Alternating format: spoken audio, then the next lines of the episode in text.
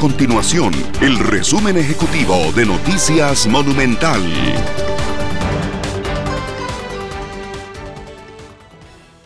Hola, ¿qué tal? Les saluda Randall Rivera, director de Noticias Monumental. Costa Rica registra dos fallecimientos por COVID-19.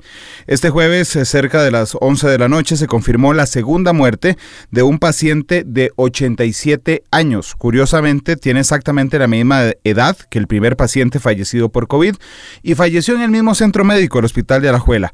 En el caso de esta persona, tenía un padecimiento de fondo que tenía que ver con temas vasculares y es la segunda muerte en Costa Rica con 89 casos confirmados hasta el momento.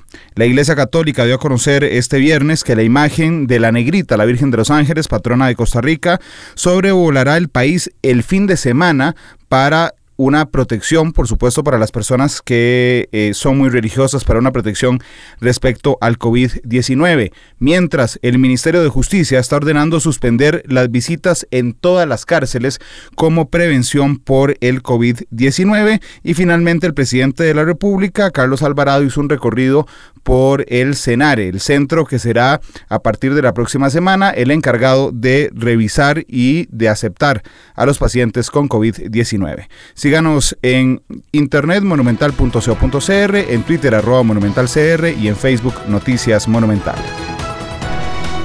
Nuestro compromiso es mantener a Costa Rica informada. Esto fue el resumen ejecutivo de Noticias Monumental.